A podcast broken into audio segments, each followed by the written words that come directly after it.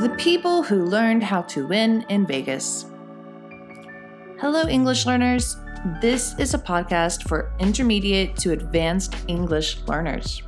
You can access the transcript and other resources for this episode by going to pensareningles.thinkific.com. The link will be below. This PDF lesson on today's podcast is appropriate for English teachers as well as people who want to improve on their own and don't have a teacher. In today's episode, I'm going to tell you about a really interesting movie about these people who learned some tricks to win a lot of money at casinos. We're also going to discuss words where after you use the gerund or infinitive in English and give you some practice and a nice list of these words. It's been a while since I've posted, and my plan is to start posting weekly again to this podcast. I'd like to continue having business topics and IELTS tips, but I'd also like to have interesting topics in general. I'm also going to start two new programs, which I'll tell you about later. Okay, let's go. In 2010, I watched this interesting documentary called Holy Rollers The True Story of Card Counting Christians.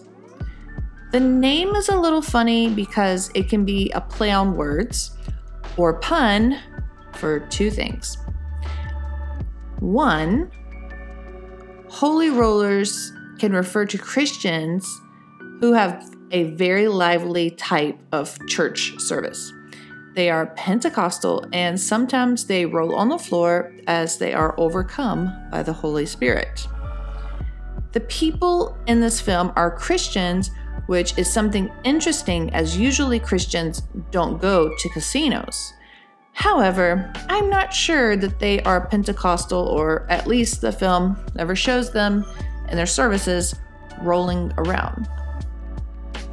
The other way this is a pun or play on words is that people who go to casinos and spend a lot of money or only play in high stakes games where they can lose a lot of money are called high rollers. So instead of betting with small amounts of money at the slot machines, for example, they bet or play in a game where the starting bet is maybe 10,000 or maybe more. Of course, I'm making this up as I've never played or bet in a casino before, so I really don't know what's considered high or high stakes. So it, it can depend on the, the casino. By the way, high stakes means that there is a high risk that you'll lose a lot of money in a game. This is a documentary, so of course, this film is a real story. What happened is that two friends, Colin Jones and Ben Crawford, started a card counting team. Ben Crawford found a book on tips and tricks to win at the casino. They both started winning in casinos and started teaching their friends at church to do the same thing. In one of the chapters of the book, it talks about the technique of card counting. Card counting is when you learn how to calculate which cards will come next by paying attention to the cards before. It is a strategy that can be used in the game Blackjack. It is not illegal to card count, but casinos in Atlantic City and Las Vegas do different things to discourage this practice. For example, in Atlantic City, casinos have shuffling machines that make it harder to count. They also use eight decks of cards at a time, for example. In Las Vegas, casinos operate like private clubs and if they notice you are counting cards, will ask you to leave. And when I say ask, I mean they will make you leave. The guys on the team had to change their appearance and wear costumes or disguises to go back to the same casinos where they had won before. Colin said in an interview, that he had probably been asked to leave around 50 to 150 casinos. During the eight to nine years they had a team, they won over $3 million and their team grew to around 30 in their heyday. However, they were not always successful. They had a $465,000 losing streak at one point, but they never had a losing year. So some years there were very little winnings, and some years they won well over a million dollars. On their best winning day, someone on the team won as much as $100,000 in one day at one casino. So, I recommend this documentary even if you're not into gambling. It's interesting that people can use skills of logic to determine what cards will be played. They're not the only people to have done this, though. There was a famous team filled with students and ex students from elite universities in the Boston, Boston, Massachusetts area, such as MIT and Harvard. They started in 1979 and played until the beginning of the 21st century. You can watch the movie called 21 from 2008, based on this team, to learn about the story. Here's some vocabulary related to playing cards and gambling that may interest you. Shuffling. This is when someone mixes the cards. Deck. There are 52 cards in a normal deck of cards. Dealer, the person who gives the cards to the player and shuffles. Losing streak, a period of time of losing. Heyday, a successful period of time. High stakes, a situation or game where you are at risk of losing a lot. Do you want to improve your speaking? I'm going to start a new membership program for those that want to improve their speaking in English. You need to have a B1 level minimum through advanced. If you can speak in full sentences, then you'd be a good candidate. With this program, we're going to cover various everyday subjects and you're going to receive a packet of conversation phrases, grammar, vocabulary, and exercises for speaking that you're going to use with a partner every week. At the end of each month, we'll have a conversation and do group activities through Zoom. If you're interested, please write me through email at pensareningles.com at gmail.com. I'll have the email in the description. So, another thing is, I wanted to remind you that I have worksheets, a transcription of this podcast with vocabulary in a lesson format, with a story, audio, and more at www.pensareningles.thinkific.com. Link in the description. This lesson for this podcast will be free, but to see more lessons, you can become a premium member. This material is perfect for English teachers or for those wanting to learn on their own. So, for the grammar topic of today, we'll look at which words need a gerund or infinitive after them. A lot of my students have trouble with this concept.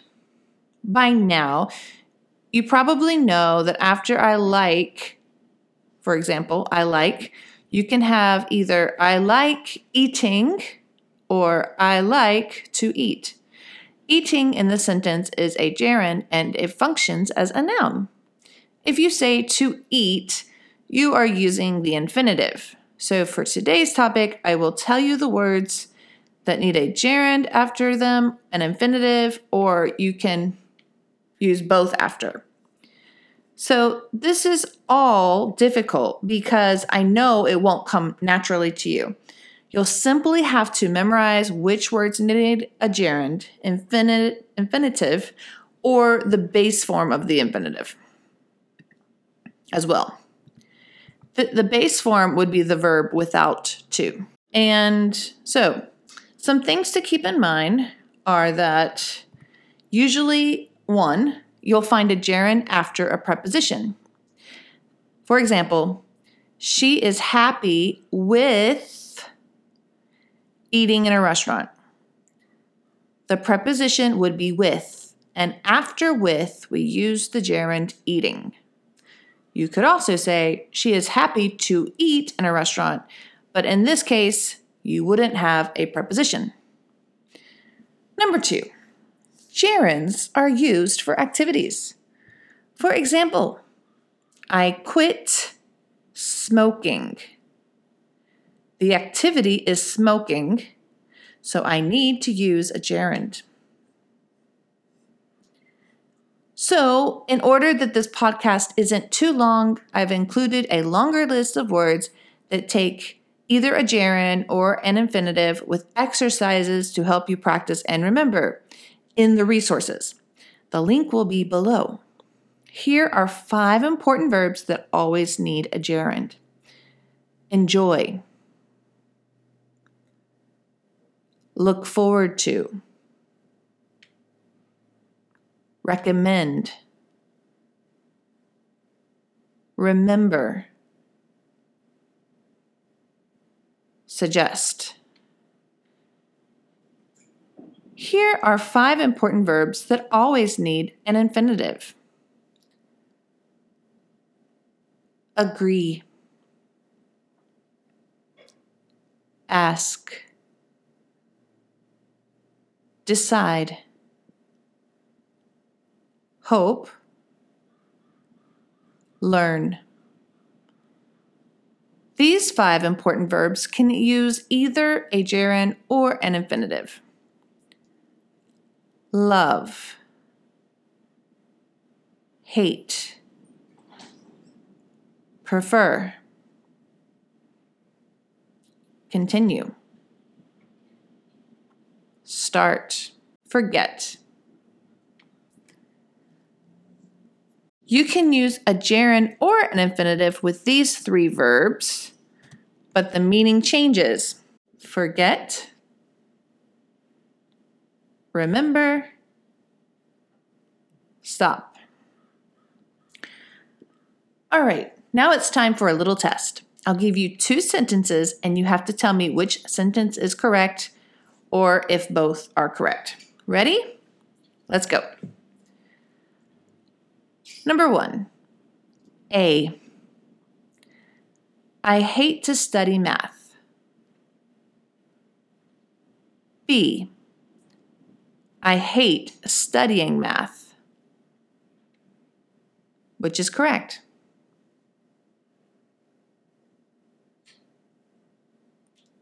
Answer A and B are both correct.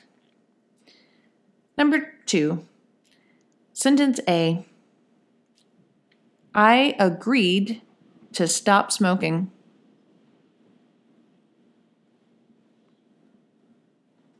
Sentence B. I agreed, stopping smoking. Which one is correct?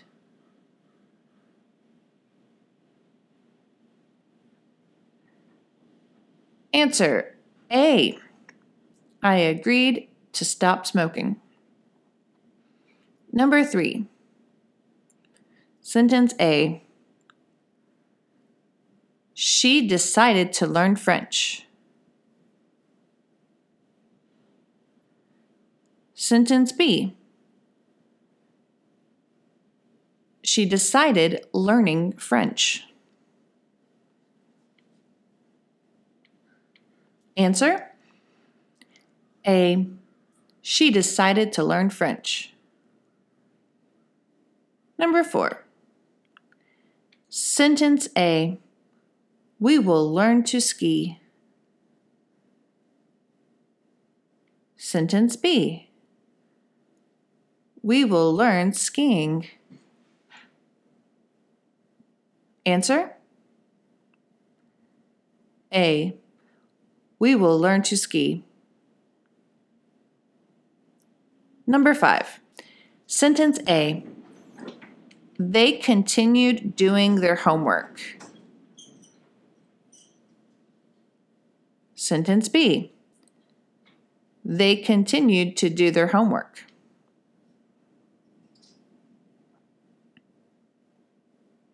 Answer Both are correct. Well, thank you for listening today. Remember that I have a PDF and other resources for this podcast at pensareningles.thinkific.com. The link is in the description as well. See you next time.